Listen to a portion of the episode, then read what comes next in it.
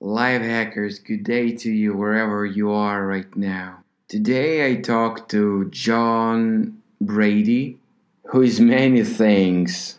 I first met him in Moscow around five years ago during Geshe Michael Roach Diamond Cutter Institute seminar. John Brady has just finished his three year retreat, which is exactly what it sounds. It's just that it's a little longer. It's three years, three months, and three days of meditation practice and very intensive spiritual experience. John is one of the senior teachers in Diamond Cutter Institute, and he's also the director of Asian Input Institute. I'll mention a story in our conversation written by Lady Ruth. It's a story about John, actually, how he was given a treasure map. Let's call it this way. Asian Input Institute looks for Asian texts around the world and then scans them and translates them and makes them available for all the universities around the world. So, the story that I mentioned, there he was given a short instruction that in India, in some village, somewhere between the seller of cucumbers and oranges, between the houses, lived a teacher of Sanskrit who owed extremely valuable texts of the ancient times. And that's partially the job of John. He goes around the world and saves those things and has this kind of difficult problems to solve. How to find a guy without any address, without any map, just by this very weird description. so, in this conversation, we discuss with John his job, but we also look deeply into his experience in a three year retreat. I mean, not everybody can actually agree for that. I was honored to have another guest on the show who went through this retreat, Andrew Holecek. We talked with him about lucid dreaming, but I can tell you for sure that the list of those people, of Westerners who went through such an incredible experience, is really short. So please meet John Brady just after the intro. Patterns of happiness are frameworks that always work. They are tools and practices that will bring permanent change to your life for better. We're not looking for temporary solutions. We change and transform. We practice what we preach and we're gonna share it with you here. Be careful because you can become seriously happier today. To see you, Dimitri. How have you been? It's really good to see you, John. I'm, I'm good. A lot has happened since Moscow 2014, I think. I can imagine. Five years. It's a lot. Just five years. It's almost half of the decade. That's incredible. I, I, I would like to share with you that I started this podcast because uh, I've been on my own path for around 13 years i don't know. Somehow it happened that i had a chance to translate for around 60 different teachers around the world like from very different traditions. And um, in a way this is my way to share with the world all, all those diamonds that i had a chance to meet in my life and to and to share. I, I really admire your past and what you're doing and i'm happy that i have a chance to talk with you, but also to share it with people around the world. There are two major topics I wanted to talk with you about. One of them is uh, the retreat, the three year retreat, as a process of like major transformation in life. And another thing is the ACIP and what you do. How has your meditation or maybe understanding in life generally transpired changed after three years being there because it's a big lump of your life and you are investing just mm-hmm. every single day into some expansion of your mind of your awareness um, can you give us a glimpse of what happened as a result of the three years? If you're trained well and um, you're stubborn, you have to be very stubborn. you will learn uh, about emptiness in a very you know extraordinary way. The the point of three year retreat, the point of one month retreat, the point of any of this is to have the direct perception of emptiness, and the goal is in and of itself to have that experience. And the instruction manuals are all there intact. And so you have the maps, you have the landscape on how to do that. And then you have, you know, teachers in our time who are highly qualified, who can steer you in the direction of find, you know, having that experience but it takes you have to sacrifice a lot you know our our world is not a vessel for what we're trying to do it doesn't support going into a three-year retreat or it doesn't support a, a, a system that can be regularly practiced uh, in our crazy wonderful time of the earth's you know, craziness. It, I had to give up many things. I, I mean, I gave up my my my job. I that was a, that was easy to give up my job, but you have to dedicate a lot of time to realizing that there's not a day that can't go by without you checking in either through study or through meditation or doing your yoga and testing you know your your understandings. Um, and that's something that we all are doing i think if you have a spiritual path no matter who you are and what your spiritual path is so these 31 hardcore practitioners that we all went in together into three-year retreat had created the seeds to be at diamond mountain had created the seeds to have teachers and Geshe Michael as our as as their teacher, and others. Uh, and here we were in these beautiful, sweet cabins, um,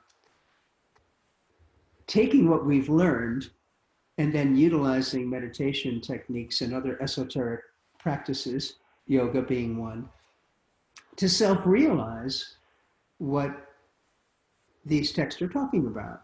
And, um, and so the those those practices that we were clearly you know given authentic transmissions on can navigate those very subtle aspects of the mind uh, to trigger various experiences uh, and hopefully trigger uh, a direct perception of emptiness in the traditions that we are engaged in. The whole point of the retreat was to help each other do that, you see, um, and to support uh, each other in the quest to, you know, change the mind radically from the perspective of how we're experiencing our reality right now. And those days and days of,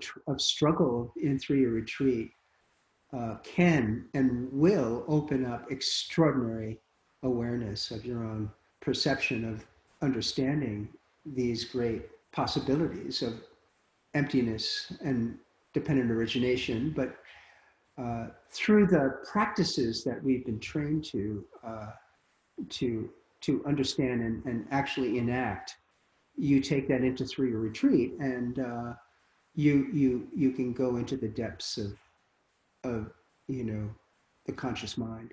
And understand more and more of you know uh, who you are. But it's beyond that. It's it's hard to describe an experience or two but it you know the mind has layers upon layers of subtlety and awareness.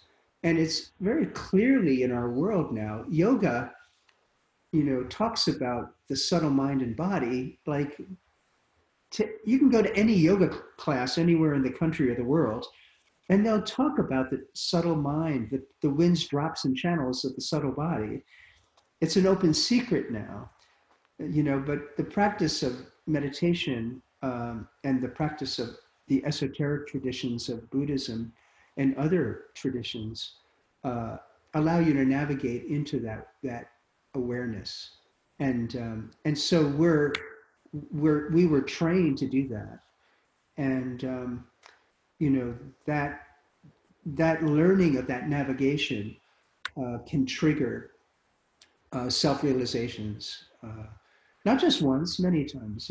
But you know, in our tradition, it's it's to attain uh, the direct perception of emptiness, and uh, um, that's what we were going for in three-year retreat. Mm-hmm. Thank you, John. You're welcome.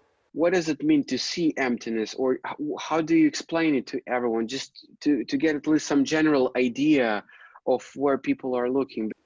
The misperceptions that create our suffering are the misunderstandings of where we think things come from.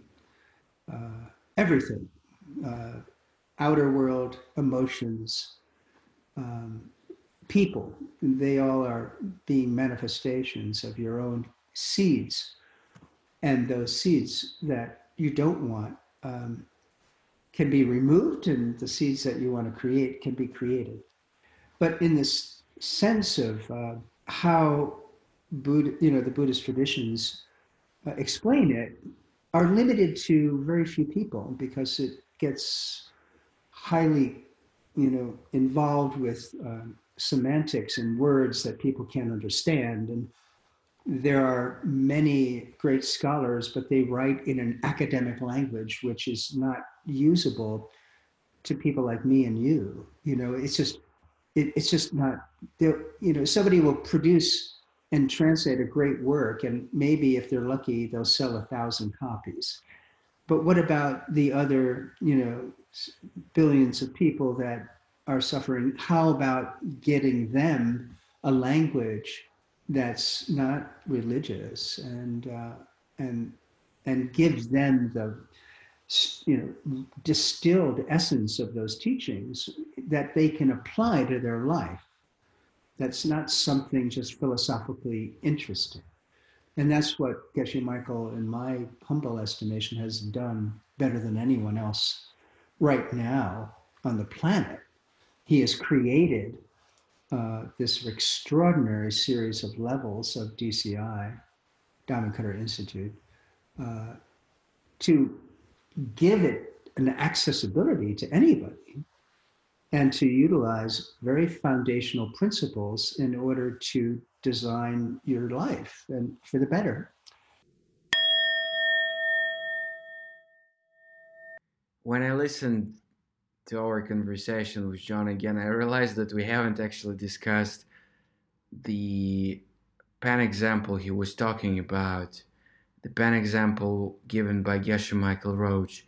I'll do my best to explain it as as good as possible for me right now. He usually says that it's something people have to repeat thousands of times to actually understand it because one thing is to repeat it, but another thing to understand it and to really see it in every moment.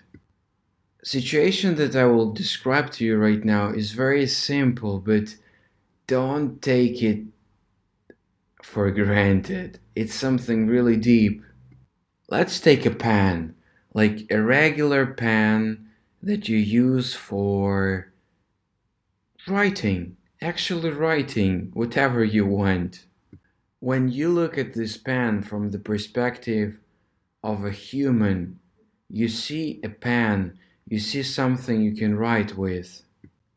But if you leave a pen in an empty room and then you let the dog come in, what will happen? What will happen when the dog sees the pen?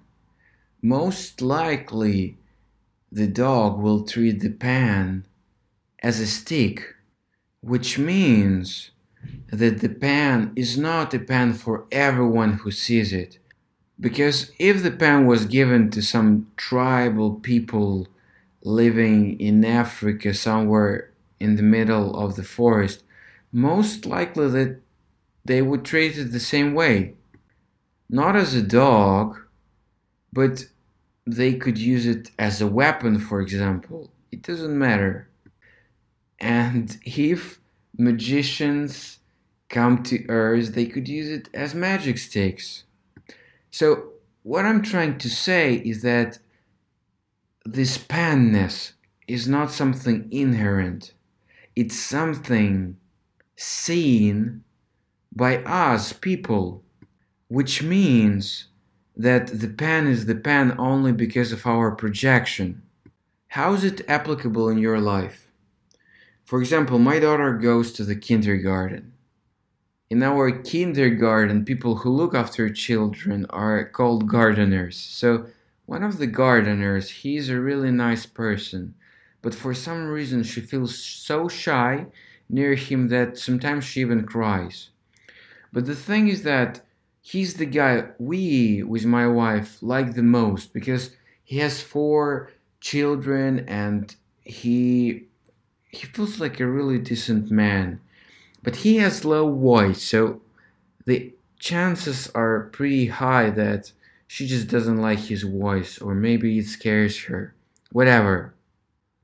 So we like him and he's also one of the best employees at this kindergarten and there are many gardeners, at least 25, I'm not sure, maybe more.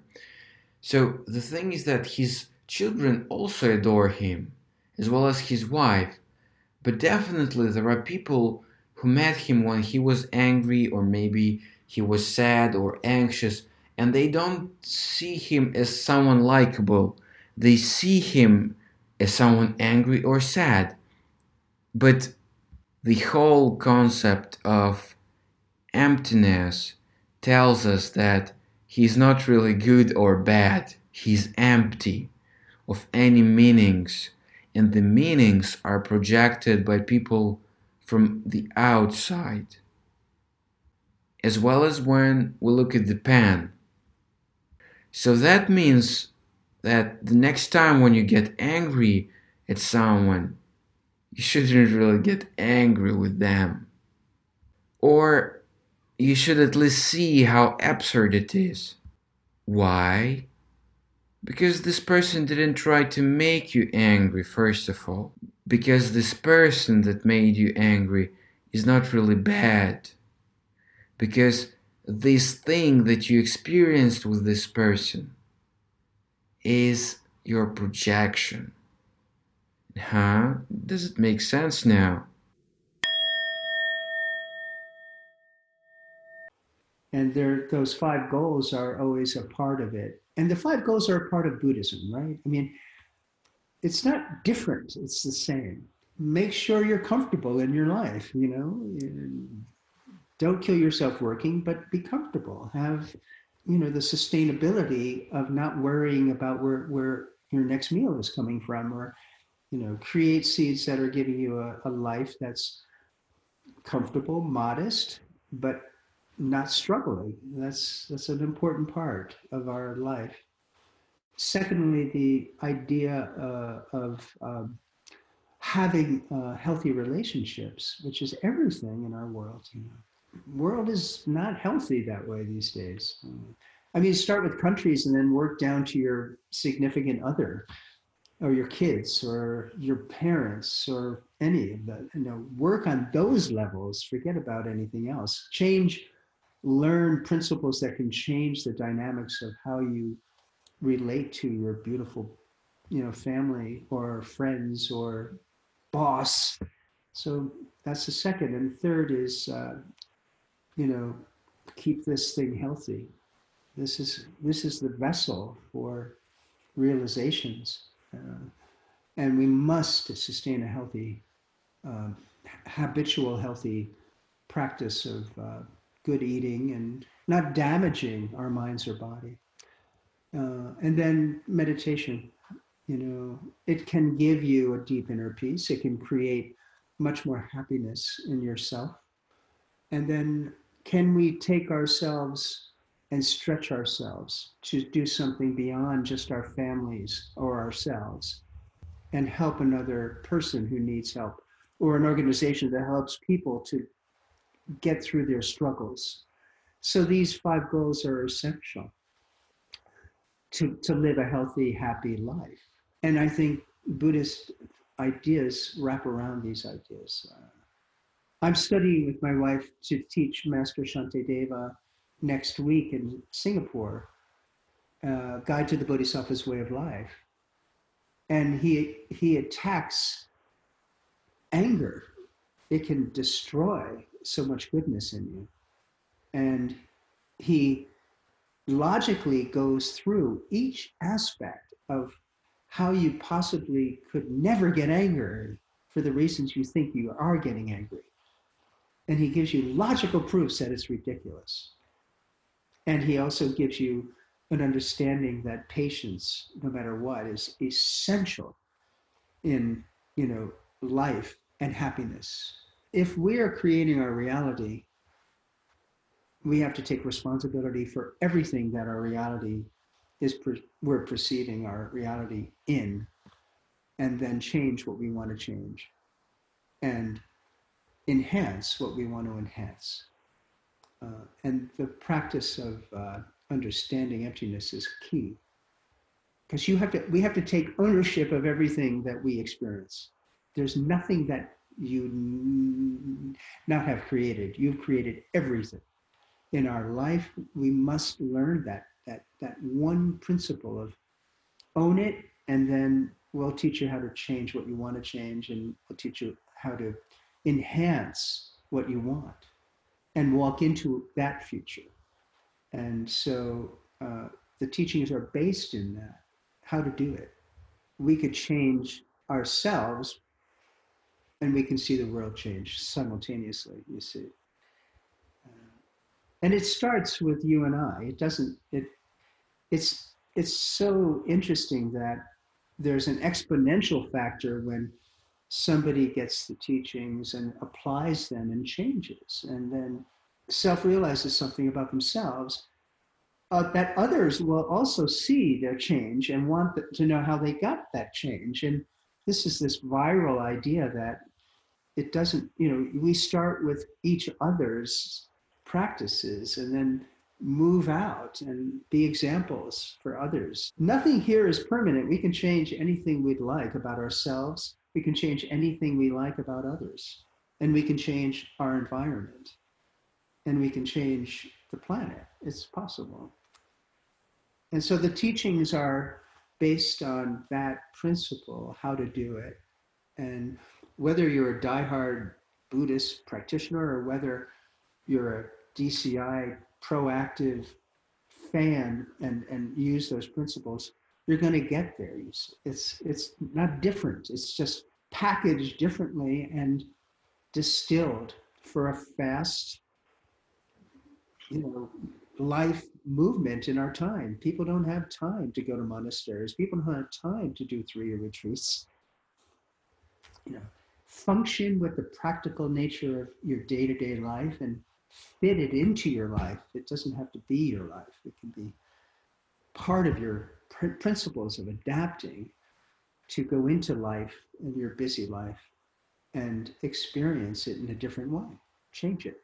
A couple of years ago, I translated uh, Lady Ruth's book. She's one of my favorite people. There is one story about you over there. Before we get to this story, because as far as I understand, the ACIP, the Asian Input Project, it happened after the three-year retreat. The history is fascinating. Geshe Michaels started uh, Asian Classics Input Project in 1987 at Princeton University. I took over uh, in 1998. I was working in a corporation for 21 years, and I I stayed with my job and took over ACIP, but quit in 2000, my corporate job, and, and then took it over full time when Geshe Michael went into his three retreat. I ran it all the way up to 2010, and then I went into retreat. One of my senior students uh, just took it over. until I came out in 2014, and then Geshe Michael wanted me to rerun it. So ever since, uh, I'm still doing the kind of overview, the executive directorship. Chronologically, it doesn't really matter where we start with. Okay. Can you please explain what's the goal of ACIP? What does it do? The vision is to locate, in other words, find uh, texts that we consider rare collections around the world. St. Petersburg, of course, being one of the greatest collections that we catalog digitally. We then scan, catalog digitally. Uh, an example right now is the uh, National Library of Mongolia. We will be there for another six years because of the vast collection of Tibetan and Mongolian Tibet Buddhist texts. We're scanning and we're digitally cataloging that complete collection. 41,000 volumes of texts. It's fast, just massive treasure house. We take that data, the scans, and then we, we send them to our input centers in South India, and they literally um, translate from the written scripture into a, um, a transliteration program for, uh, for scholars. And then we you know, send it and distribute worldwide throughout um, our website distribution, free. And most of the institutions of academia who have Buddhist studies programs and graduate programs, I would say they all functionally use our database. There's 700,000 searchable pages of data. It's essential to have transliteration in the Roman format to translate into any language. And that's why we're so viable. That's the crux of our business. We also help revenue streams for institutions who have great collections but don't have access to technology or have the funding to disseminate their own collections. When we come to this final phase, we'll have over 5 million pages of searchable texts we're redesigning our whole platform to begin the launch in 2020. It'll be a, a, real big data uh, platform. Um, and it's, it's very exciting. The technology is there now where we can show the actual shot of the manuscript or the uh, text, the page, and then have the transliteration directly underneath for that page and it will be searchable and that'll be a huge benefit for translators around the world. How much longer will it take to digitalize all the text that you have? Geshe michael has seriously always said it's going to take another 100 years maybe even more 150 years. And i trust that number. Uh, we, we're now in nepal looking for more rare dialects of original Sanskrit in the context of uh, Buddhist uh, commentary. And we're finding things that will be just fascinating to the academic world. To have that not only available, but it'll create this very integrated system where you may be able to look at the same commentary in three or four different dialects. Uh, and that for a scholar, that's important. As far as I understand, especially when we're talking about scriptures that were written hundreds or even thousands of years ago. People who were writing those texts they had a certain feeling a certain vision their own level of consciousness.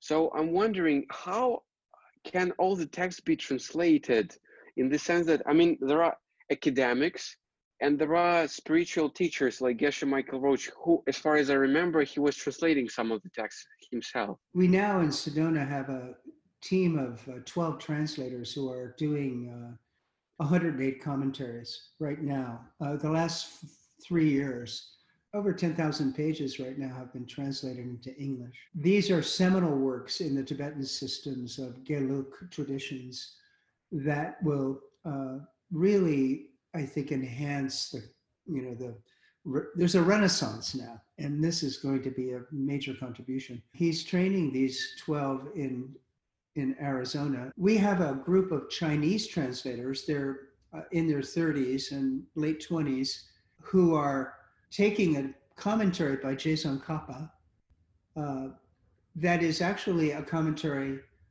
of a Chinese mind only scholar from around 750 to 850 AD. And Je Tsongkhapa wrote a commentary because he felt it was very valuable as a mind only commentary of the mind only school. And it's a thousand pages long. So we're translating that commentary of this great Chinese scholar. His name is Yuan Si. Uh, he was uh, Xuanzang's main disciple. He, Xuanzang was a very famous scholar and monk practitioner who spent time at Nalanda University in India. He, it took him, I don't know, almost two years to get to India from Xi'an, China, spent uh, 16 years there, and brought the Kangyur and seminal works back to China to translate. And that's one of the most powerful Renaissance periods of the Tang Dynasty for Buddhism in China. And so they're translating one of their great scholars, uh, but they're translating the commentary of a great Tibetan scholar in Tibetan back into English and then into modern Mandarin. This is the work Geshe Michael is doing right now. We're literally going in a, in a two weeks with them for five days for an intensive five day translation marathon with all of them. And I'll be there, but it'll be, you know, everybody will be on the database and they'll be taking each word and coming up with a decision on how to express that word. Which comes to your question, because your question is saying there's there'll be as many scholars or self-realized you know beings who want to write about a great uh, text or comment on a great text you'll have unique opinions of that text and and their perspective on the meaning.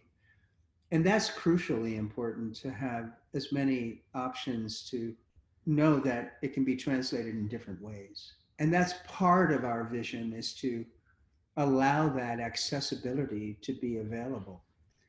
Because if you take a text, if you take a, a commentary by Je Tsongkhapa and you have the original work, in our system, you can have the scan you can have the transliteration. You can highlight a word from the transliteration from that particular page. But you can also see how that word was expressed in other pages. Was it expressed slightly differently to emphasize a certain idea, you see? And that's where it gets micro, you know, fascinating because it, the same word may have a different expression for a specific idea in a different page of that commentary. And we're wanting to get to that place where a scholar could discern and clearly see the difference, if there's any, to express a different possible idea. So it's exciting times. Now I understand that you took care of this. Yeah. I understand that there is less and less space for living a word misunderstood or misinterpreted, which is amazing.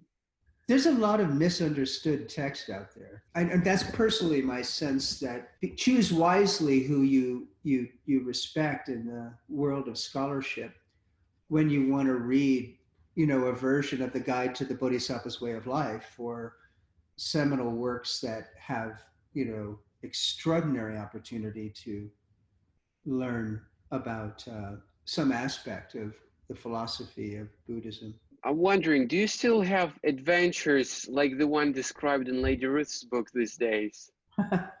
yeah, you know, Mongolia is a uh, fascinating, beautiful, raw country. It, it's desert mostly, but um, recently there was a discovery in a cave in the west part of Mongolia, and um, the library is one of those repositories where people will bring it to the library.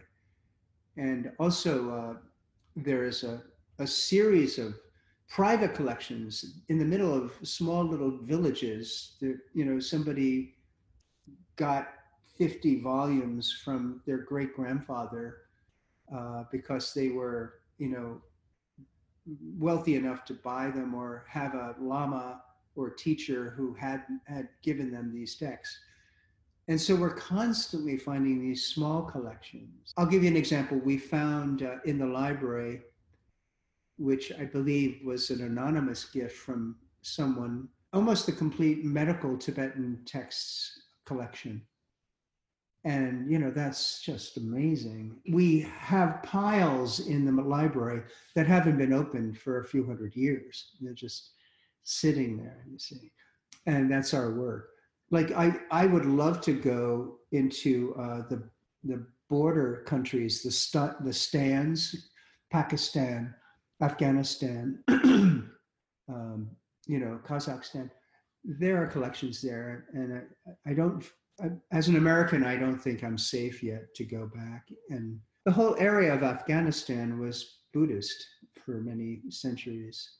The whole area of parts of what is now Pakistan were Buddhist as well. And Western Mongolia and Inner Mongolia, which is now China, have collections. I've been invited uh, by a very wonderful young Mongolian scholar who's at the University of California, Santa Barbara to begin uh, looking at private collections uh, in Inner Mongolia. And uh, we will go at some point uh, at the beginning of 2020 uh, to, to, to, investigate that. And it doesn't get so uh, adventurous, but there are collections in Japan that are privately held. That would be an enormous gift to the world if if we could scan that, and it, it possibly will happen in the next few years. We, we think it's possible. We don't want things to be stuck in bookshelves or on display in people's houses or broken up because they're pretty to make it look nice to hang on your wall. We have to make sure that we have a distribution for the world so it's preserved properly in hundreds of places, you see. Well, when you learn about such a collection in Japan or in China, it, it belongs to someone. So when you take it, you usually promise to return it backwards, or we actually go there and set up um, either a scanning um, system or a photography scan, you know, photography system. Mm-hmm. Uh, we have a, a, very important office in in the west coast of India, in Kerala, in the old area called Tamil Nadu. That's the that's the birthplace of Ayurveda I spent uh, this winter in Tamil Nadu. oh, that has tremendous uh, history of uh, Buddhism reach there, but that's the birthplace of Ayurveda, the medical system of India. And uh, one of our uh, operations, one of our centers, uh, is is is run by a great scholar of the Vedic tradition he has single-handedly probably over the last 30 years saved we, we, we're now counting the pages uh, here in sedona about 3.25 million pages of ayurvedic uh, texts as well as uh, and many uh, ancient hindu ceremonial texts that are instructional in terms of pujas and various ritual systems and so that archive has not been seen yet. We haven't launched it. It's it's an enormous job to to get that catalog, but he's done a great job. Oh, and he's still working. He's in his late sixties, and um, you know we just upgraded his technology. But he literally goes and knocks on doors, and uh, we give people a copy of their own you know digital uh, preservation of their collections uh, he's obsessed as well as we are to preserve as much as you can in your lifetime. I also have questions regarding the three-year retreat that you went through, and I would like to ask you if you don't mind. Okay. For the listeners to understand, what is a three-year retreat? In our world of uh, traditional Tibetan Buddhism, um, a three-year, three-month, three-day retreat is the traditional time to uh, complete a Vajrayana retreat specifically. It's a way to self realize the understandings that you've learned from your teachers over a period of that time uh, in meditation and various other practices. And Geshe Michael, as you know, created a 36 course study program, uh, starting with the ACI 18 open course sutras. Uh, and then he did at Diamond Mountain over seven years, another 18 courses uh, in the Diamond Way Vajrayana system. And I, my wife was also in th- the three year retreat. So we have gone through those 36 courses over the period since I started in 1996 uh, in New York and uh, then moved to Tucson and Arizona and then did the full program at Diamond Mountain. That particular 18 courses of the Vajrayana uh, teachings trained us uh, to uh, go into three year retreat. And um, I wasn't planning on going in, but then I don't know, I suddenly got this insight I better do it. And um, I went in, I was the last one to build my cabin uh, at, in Diamond Mountain two months before we went in. And luckily, everything held and I got in. And what does it mean? Uh, so you built it yourself with your own hands, or no, no, no, no. I outsourced everything. I I was too busy, and I was still in New York. So my students were wonderful in raising the funding for me, and uh, one of my dear friends, uh, who was a contractor, built that beautiful little cabin, uh, along with my students who who spent hours putting roof the roof on and things. So they were they totally got me in. I couldn't have done it without them. Um, so can I interrupt you shortly here, just for a second? If you are there for three years and three months and three days, a question: Could you have built a bigger lodge for yourself, or you, just have like very specific rules on how big it can be, how spacious it can be? I'm just curious how strict uh, this is within the, the system within this period of time? It was a, a traditional model that we agreed upon for the property, and it was um, completely off grid. So it was solar based, and um, the uh, the house had already been approved by the general licensing of, uh, of the contracts uh, with with the county and the state but I, in hindsight, I would have. Uh, I did two things. I put a screened porch uh, in one section so I could do my yoga and sit out there uh, bug free because there are many bugs. I still love my cabin, so I, I eventually want to build a walled garden as, as well, like a high walled garden, so you can walk out and sit there as well and enjoy uh, the outside privately for future retreaters. You you have this feeling um, in retreat. It's quite almost primordial. You connect with the earth so deeply, and uh, it's a it's a beautiful way of going in deeply with your meditation and other practices, and then you know changing your outer reality and connecting with the elements of, of this beautiful planet we live on. So my my cabin was small. It was uh, it was under it was about 350 square feet, very small. So what were you doing there every day? We had everything we needed in terms of the you know knowing exactly what we needed to do in terms of our practices, in terms of the proper way of of entering into your long periods of retreat and exiting out of your long periods of retreat a given day would be um, 3 a.m. wake up call, sometimes 2:30 in the morning, and then your your day would start with a um, a particular practice that we we were trained in, uh, a sadhana, a, a, a diamond way practice. My first session would last two and a half to three hours in the morning so I would start around 3 a.m., finish around 5:30 a.m. That would be the first part of the practice. You would take a break. Uh, I would have, you know, a, a light breakfast, um, do some reading. Always, I was journaling a lot, and then you start another session around 8 a.m. Um, and that can be specifically toward a, a, a practice that you've been uh, given a transmission on, um, still related to uh, the Vajrayana system. That would last between two hours and two hours and 20 minutes. And um, that would bring you to around 1030.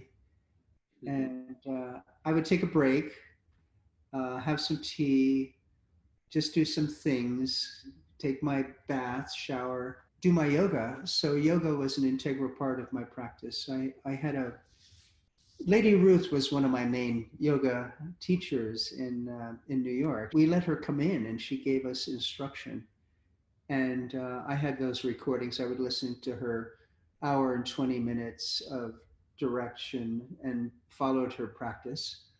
Um, and then we had two or three wonderful, highly trained yoga teachers who came into Three Retreat.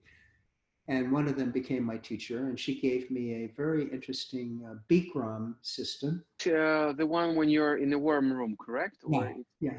But it, it boils down to um, 26 primary asana system. And you do each one twice, and then you can do your own asanas around it and it's an hour and a half practice. So I would do it six days a week with one day off. It helps enormously to stay uh, grounded. Yoga is a, an amazing system for keeping yourself grounded, but also allowing your body to uh, sustain long periods of meditation. Um, so that was my 10:30, 11 o'clock yoga. Then I would. Uh, have lunch. I would, and I was Ayurvedic uh, in three-year retreat. I, I ate a very Ayurvedic diet. It was very clear that it was functioning for me. Um, vegetarian, you know, an hour. I would prepare everything from scratch, so I would be cooking every meal. You know, that would take me into the afternoon. Sometimes I would uh, just sit outside on my porch and do mantra because mantra is an essential component of your practices and uh, take a break till about I don't know 2:30, and then do another session, and then you would do your late afternoon session till about 4:30. Uh, it could go longer depending on how deep you you would go and how long you wanted to stay in that session. Then you would take a nice break again around five. I would sometimes take a short hike just to get my body moving uh, again, and then come back, uh, read read something from one one of the um, you know books that I brought in about our practice, or even poetry, or even sometimes um, audios of my teacher uh, instruction. And then uh, have a very light dinner, soup or something light, and uh, and do a final practice between seven and 8.30, 9 o'clock, and, uh, and then go to bed around 10.30. We didn't follow the, the traditional system because we felt, I, I, I was, I became the director of the retreat inside the retreat. Uh, and um, there were, tw- at that point, 31 of us. So I had to take care of the, you know, you have to, we have to check in with people. And it was silent. I never, you know, we never spoke. We had a language where we could speak silently or we wrote. We would do two month periods or three month periods and then take a break. And then I would go and see every single person to make sure everyone was good. You have to check in. Um, we had also an enormous uh, support system uh, outside of our uh, retreat valley with about 12 or 14 active full-time people supplying our food supplying anything was that was necessary to sustain this amazing thing uh, geshe michael was you know fundraising to keep us you know afloat so it was just an enormous undertaking by dozens of people around the world mm-hmm. I was one person who had to communicate with the director of Diamond Mountain on a you know 10 day basis to make sure you know, he had he had given, you know, he had known that everything was fine inside. Mhm. Uh, so we would take these chunks of breaks every two to three months. Some people were fine. They'd go in for eight or nine months and I'd not hear from them. I would write them a note and they would just send me a smiley face or something. But others, you know, I needed to check in with. Uh, you- you do have your struggles and you have your, you know, rude awakenings, I call them. but you also have extraordinary experiences. So that was uh, that was a general uh, overview of what we did on a daily basis while in retreat. Um, we would come together um, during those times to do our practice uh, together. We had a specific uh, initiation into a specific Vajrayana uh, uh, practice. So it was always nice to regroup. So it was an extraordinary experience. Um, my wife and I are still talking about going in for at least another year sometime. Is anyone there doing the three-year retreat right now? No, nobody has gone in to uh, any kind of long-term retreat. What is happening now at Diamond Mountain is uh, short-term, short retreats, ten-day retreats, one-week retreats. Maybe uh, someone would bring twelve or fifteen or twenty of their students, and they'd do teachings and then go into retreat. Uh, Geshe Michael does uh, two Lam teachings a year at Diamond Mountain. Uh, we have a tremendous uh, influx of uh, Asian practitioners from Taiwan and Singapore and mainland China, Vietnam, all through the Pacific Rim, coming to the Lam Rim.